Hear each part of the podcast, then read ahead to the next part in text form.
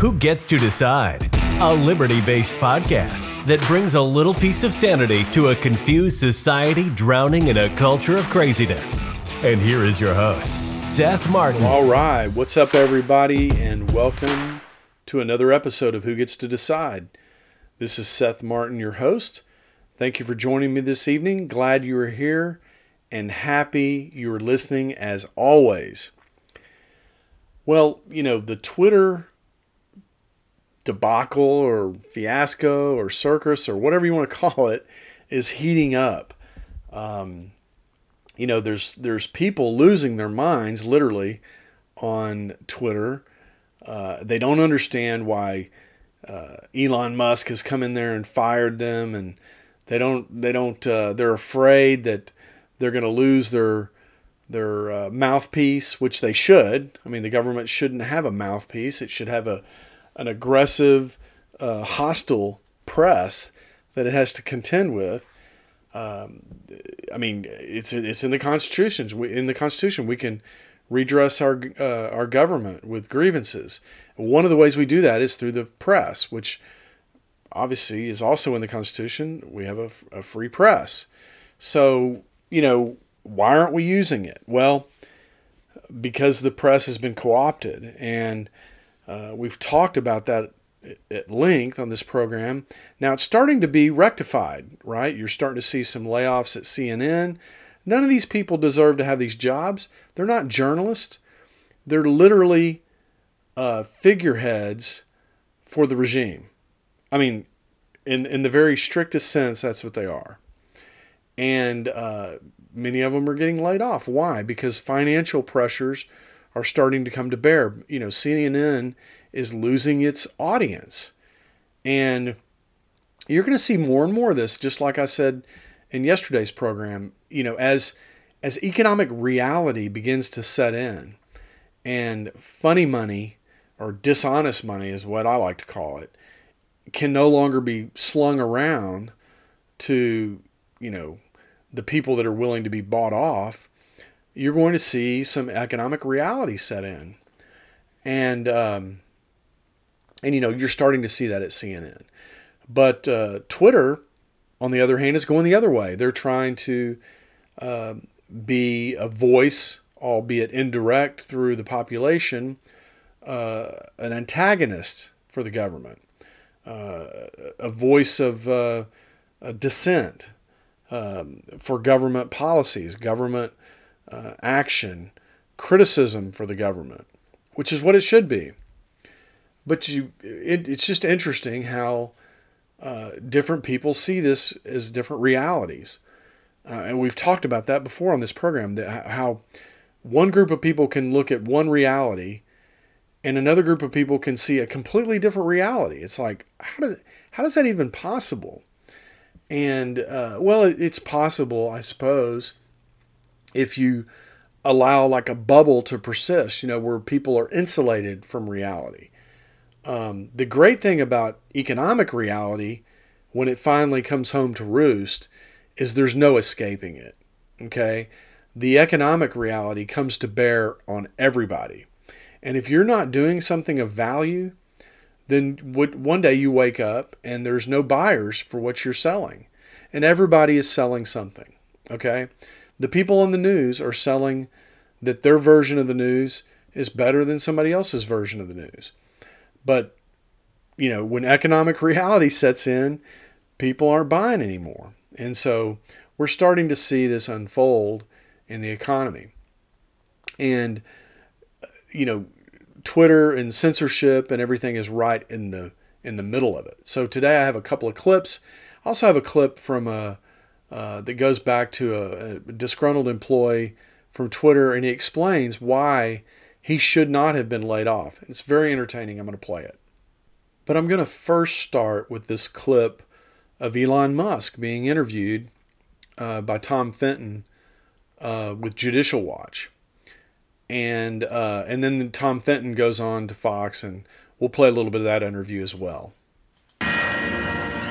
Are you concerned, A, about the retaliation, And B, are you seeing evidence of it already? Government is slow to act. I think there probably will be some actions, but they'll happen slowly. And it's only been a, it's only been a month so far. There's probably at least a few nefarious things that are in the works right now. But I'd say it would be uh, naive to assume that there are no nefarious things. We'll just expose them on Twitter and see what happens. He went on to say, if I kill myself, it's not real. Elon did not kill himself. That's Elon Musk telling our next guest last night in a Twitter space that he definitely expects some government pushback as he exposes Twitter's history of censorship. So joining us now with more on that Q&A, Judicial Watch President Tom Fitton. Tom, it was great to see you in there last night. We were both yeah, got a chance to talk to Elon Musk. I'm curious, what did you have in mind as you asked that question of Elon?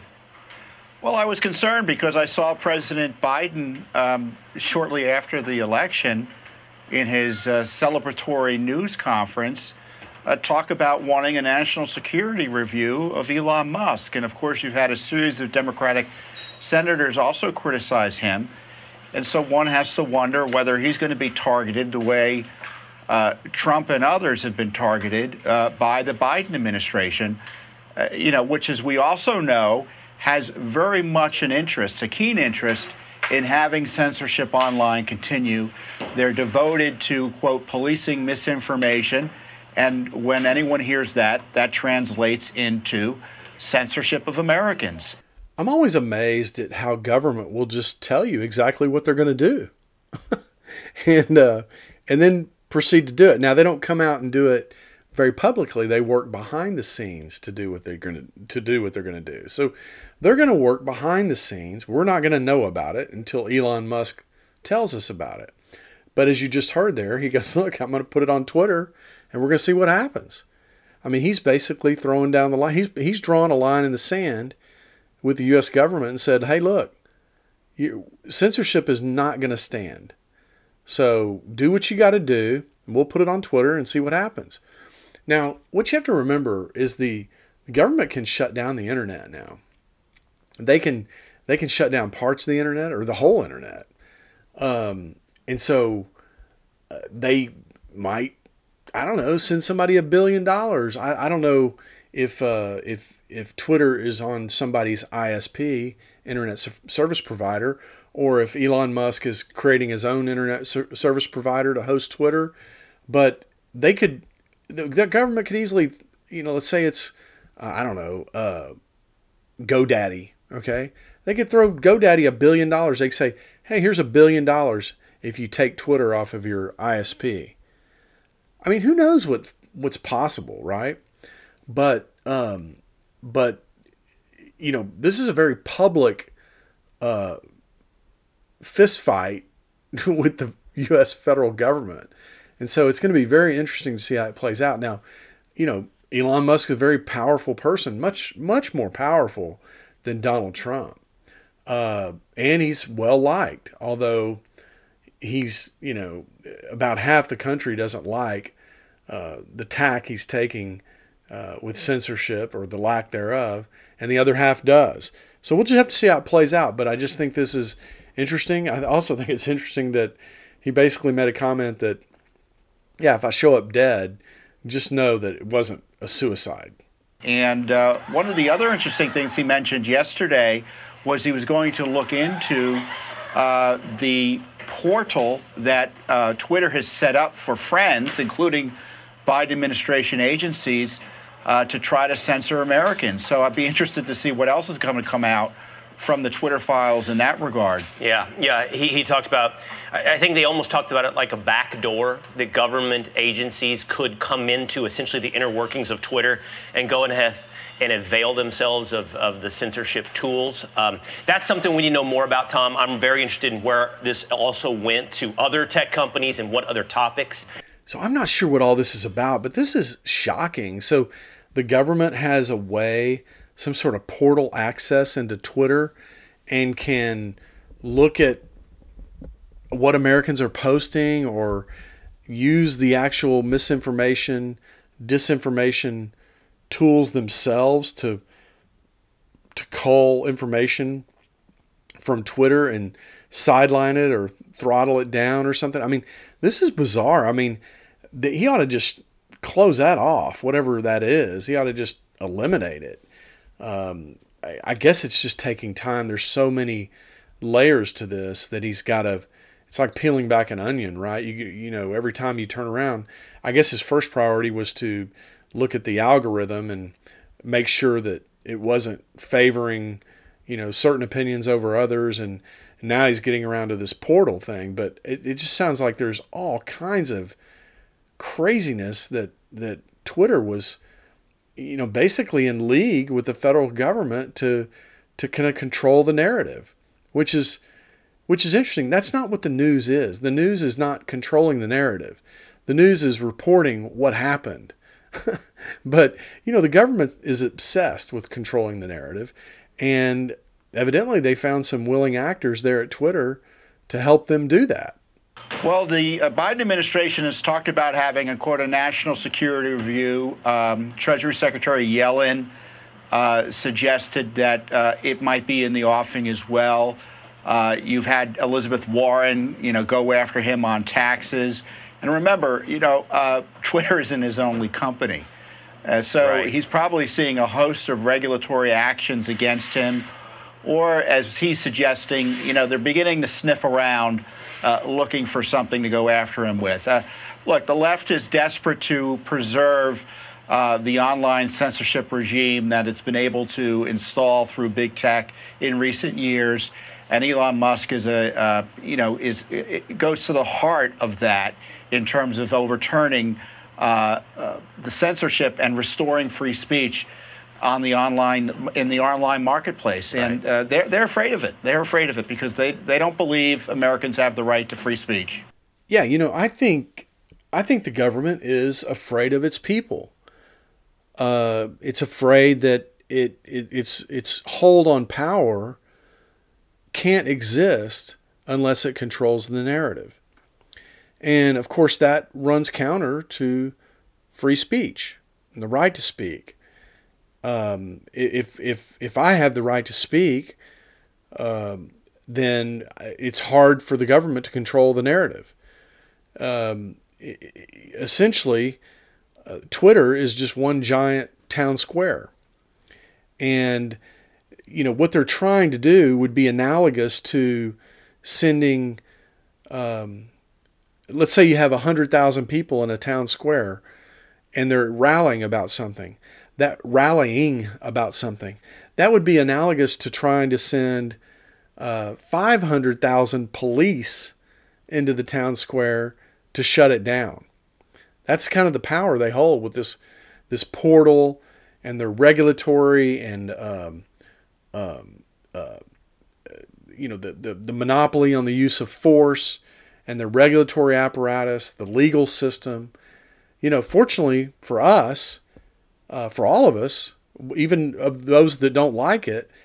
Um, you know, Elon Musk is a very powerful person, has a lot of resources at his disposal, and can probably uh, stave this off as long as it's through the court system or something like that. If it's if it's through the executive branch, you know, they can um, arrest him, they can do all kinds of things to make his life hell. But if it stays in the legal system, I don't think there's any way the state uh, prevails. I mean, there's just no legal reason uh, to do the things that they're doing. Um, and there's no le- legal reason for uh, Elon Musk to let something like this portal or uh, the government's access to Twitter um, uh, in this nefarious way. Uh, there's no reason for that to exist, no legal reason. So I, I don't know. It's going to be interesting to see how it all plays out. All right, I'm going to switch gears for just a second because I have this clip from Twitter uh, from one of these employees that was fired, and he was in the misinformation group and he censored stories.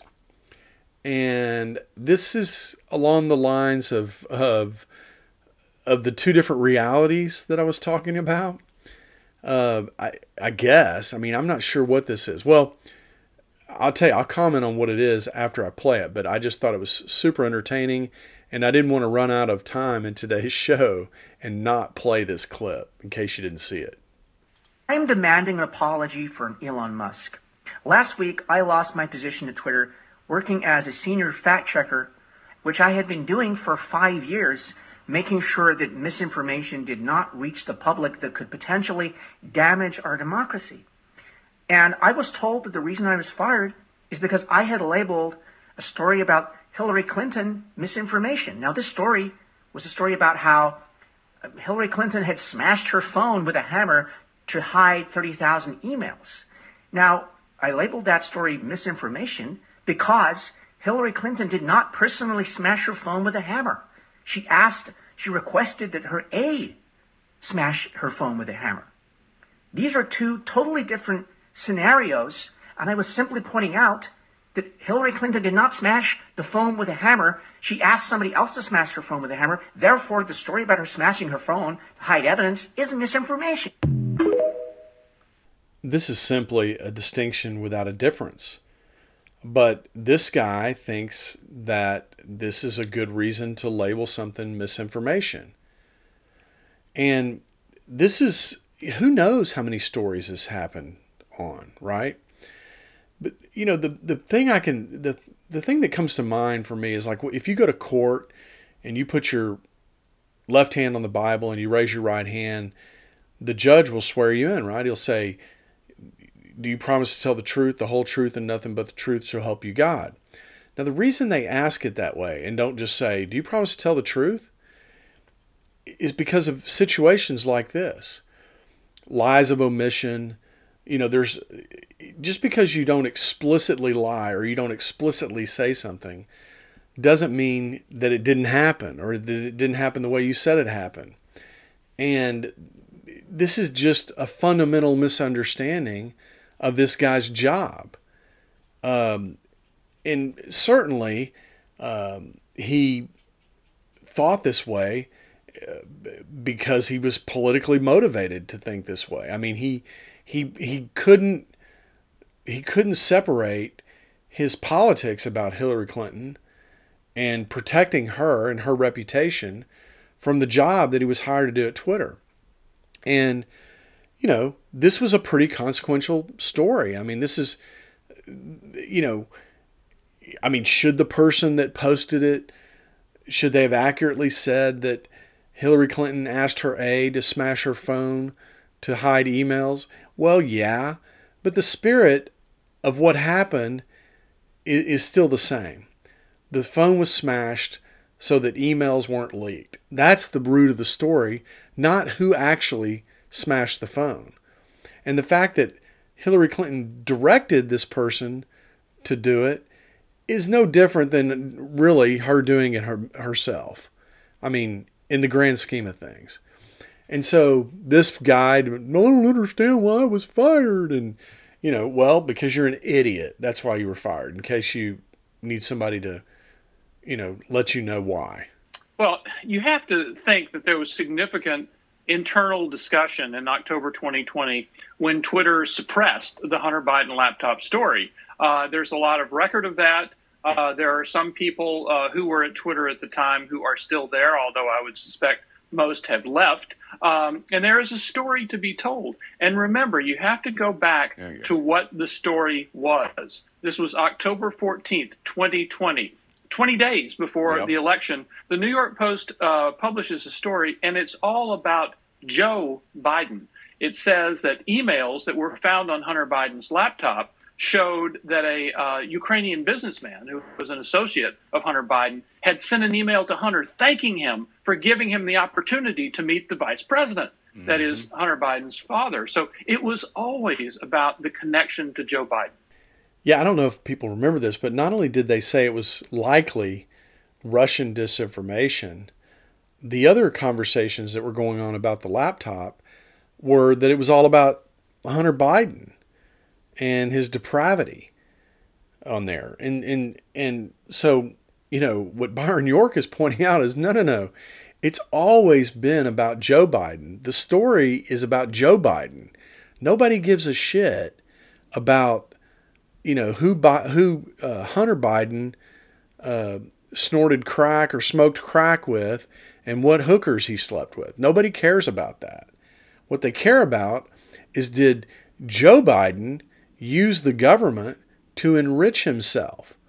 Did he use his office and the the power that that office represents to enrich himself and his family members, his brother, his son, his son's associates?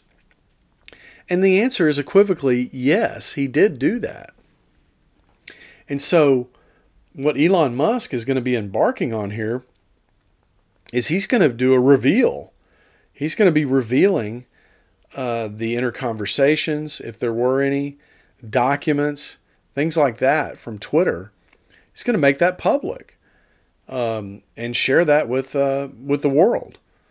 And, and I don't know, man. This is like he's he's picking a major fight with the with the deep state, with the the government types, you know, the the intellectual class, uh, the people that basically control government in a way that works for them. And it's going to be interesting to see how this plays out. Uh, the deep state folks, that, that includes John Brennan, who was former director of the CIA, and, and Mr. Clapper, who was former DIA, who, who were vouching that this information that the New York Post had was Russian disinformation. Yeah, that was, and as in retrospect, that was kind of a disinformation exercise itself. Uh, because you have to remember, this is October 2020. It's coming after years of Trump Russia spectacular, sensational reporting and then debunking uh, that takes place in, in the Mueller report, which said that uh, Mueller could not establish that collusion even took place, much less uh, who did it. So when you when when October 2020 comes and this story is posted, it's almost natural. It's like a knee-jerk reaction for a number of uh, people, such as Brennan Clapper and others, to say, "Oh, this is Russian disinformation. If you look at the letter that they all signed, they said it had all the hallmarks of Russian disinformation, which to them gave them wiggle room to say later, oh, I didn't say it was Russian disinformation. But in fact, they strongly, strongly suggested it. And it gave cover, it gave a rationale for an organization like Twitter to censor and suppress the story. Yeah, you know, I'm sure that's all they needed to suppress that story and label it misinformation. I mean, look at the distinction in the Hillary Clinton story I just played for you. Uh, you know, whether she smashed her phone or she asked an aide to do it, that that was the thing that the guy hung his hat on, which he justified labeling it misinformation. Uh, in this particular case, uh, you have these deep state guys, uh, Jim Clapper and uh, John Brennan's, you know, among others, hanging their hat on or saying that um, you know it had all the hallmarks of misinformation. So they didn't come right out and say it was misinformation. They said it had all the hallmarks of misinformation.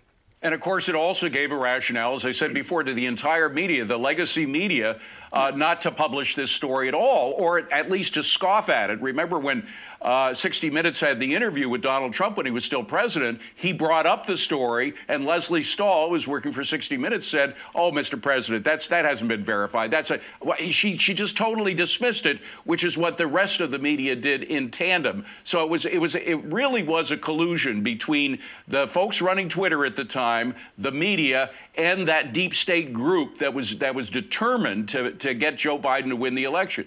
Yeah, I remember when this happened. And I, I don't think she said it hadn't been verified. I think she, what she said is, "Oh, Mr. President, Mr. President, that's misinformation. That's Russian misinformation." And she kind of got in a little back and forth with him, and even quoted the the seventeen or whoever fifty, you know, national security uh, personnel that signed off on it. And so, yeah, this was a this was a collusion um, between Twitter and the media and the government uh, they wanted Joe Biden elected. They did not want to see another presidency uh, of Donald Trump. Period. This this reminds me of uh, to me this is one of the more dangerous things about the Democratic Party. Uh, they had this. Uh, it kind of comes from that whole Saul Alinsky background, but they have this "ends justifies the means" kind of culture, and they don't believe in principle. They just believe in doing whatever they have to do to get the result they want. And they justify it by by saying the ends justify the means. In other words, it's for the greater good. Uh, but if you if you have to, I don't know, kill a bunch of people uh, to try to preserve some sort of greater good, then that's that's just another that's totalitarian. That's those those are tyrants. Okay, um, I just I just think that's one of the bigger problems with the, with the Democratic Party. Now, I think both parties are a problem. Don't get me wrong. I, I don't particularly care for the Republicans either, and we've discussed all the reasons on this program. But this ends justify the means uh, way of being is is extremely dangerous, and and they just they had decided that whatever they had to do to make sure Donald Trump wasn't going to be president again was worth it. If we had to, you know, falsify some FISA documents and create some uh, wiretaps on Donald Trump and Donald Trump's campaign, then so be it.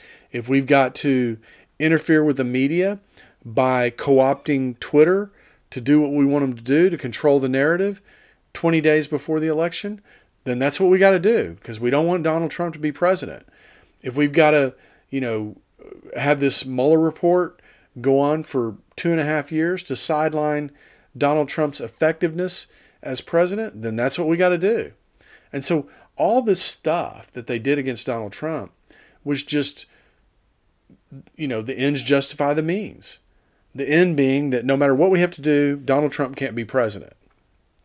And we're seeing that now with the raid on Mar a Lago. I mean, that's all but disappeared. Have you noticed? Um, that's faded into obscurity.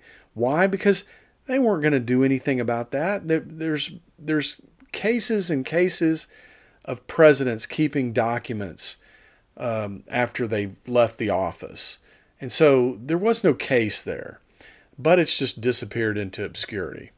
And so now, you know, some of this is being shaken loose obviously by Elon Musk's uh, purchase of Twitter, but also by the Republican takeover of the House. Republicans have made clear that they are going to investigate the Hunter Biden story. And if you mm listen to James Comer, who's going to be the chairman of the House Investigations or Oversight Committee, uh, he explained it last week. He said, Look, this is a Joe Biden story. We're not going to investigate how Hunter Biden led a depraved life as a crackhead. That's not the story. The story is whether his father, the vice president, profited, benefited from the influence peddling that Hunter was doing at the time. Yeah, I, for one, don't care about Hunter Biden's crackhead behavior and his, you know, sleeping with hookers in foreign countries and things like that. I don't give a shit about that. I want to know who used the power of government to either enrich themselves or inappropriately uh, harm other Americans. That's what I want to know. And of course, you know, now that now that this is coming out, right? You got the Washington Post, the New York Times, and CBS News have all come out with their stories about the laptop. So they can be on the record saying, yeah, you know, we knew this thing was bad. Uh, because if somebody were able to point to the New York Times and say, you haven't written a single story on this, then that would make them look bad, right? So they've all come out and they've they've published their token stories on the Hunter Biden laptop and have called into question Joe Biden's, um, you know, his the legality around his behavior. But this is all just to cover their ass. Uh, the, writing is on the wall, and so they've got to they got to do the CYA thing. The writing's on the wall. There's going to be investigations. There's going to be stuff coming out from Twitter. All this stuff is going to come out. So this is uh, this is what happens. The you know the political establishment's uh, reaction to Elon Musk's purchase of Twitter has just been extraordinary. Uh, they they want to shut it down. They think it's going to implode in the next half hour. Uh, they think it's going to be a danger uh, to people. It's just extraordinary how how viscerally they have reacted to this uh, change of management uh, at Twitter. My own feeling is, you know, we'll have to see how it works. Musk certainly has uh, a record of accomplishments in uh, making electric cars and rocket ships. Uh, that's a very, very impressive, and you know, in my view, and certainly worth uh, giving him a chance to do something with Twitter. But they, when you get a reaction like this, it tells you the degree to which the political establishment thought of Twitter as its own internal organ. uh, and now it's been taken over by That's an outsider. That's so right. it must be investigated. Yeah, I agree. The reaction has been extraordinary, but uh, this is kind of the version, uh, the little kid version of, you know, if you don't get your way, well, I'm taking my toys and I'm going home. You know, I mean, they want to. They if they can't have it, if it can't be their tool uh, with which to manipulate the public and to sway the media, well, then they don't want anybody to have this tool. Least of all, uh, you know, the American people. Uh, they don't want you to be able to speak. Um, only people that have a large megaphone, which, by the way, people that have large megaphones are the ones that can be manipulated. They're the ones that can be bought off. And of course, the government knows this, right? I mean, look at Disney. The entire company of Disney is woke. Well, they can be bought off. You know, they can be, they can get favorable treatment, whether it be taxes or some other relief from regulation that they would otherwise have to endure. Uh, so this is this is why they fall in line. They have something to lose, and, and of course your average American has something to lose too. But if enough Americans are talking in unison about something, you know, they can't come get all of us, right? There's just there's no way. I mean, if you've seen some of these movements in like Brazil or China, where massive numbers of people, you know, pour out into the streets and stuff, it's just uncontrollable. There's no way. There's no way you, you don't have enough people in the government to control those kinds of things. So anyway, I thought um, I thought this would be an interesting story to bring to everybody's attention. We're gonna have to watch it closely as it unfolds, and uh, keep our fingers crossed that uh, Elon Musk prevails. All right. Well, look, uh, we've been going now here for about 31 and a half minutes. And uh, thank you for coming in today. I hope you've enjoyed the program. If you've enjoyed it a lot, you know, share the show. Tell your friends about who gets to decide. Tell your family members. Uh, but, you know, who gets to decide is really what America is about, right? Uh, the point of that title is who should decide for you, you know? Well, you should decide for you. And, you know, if we're going to make something illegal or take some right away from people, who should get to decide about that, you know? Um, and so it's really a commentary on individual liberty and uh, uh, just individualism in general. Uh, so I hope you hope you like the programming. I hope you hope you continue to come back. And of course, as always, if you come back tomorrow, uh, I'll have a whole new show for you. We'll see you then.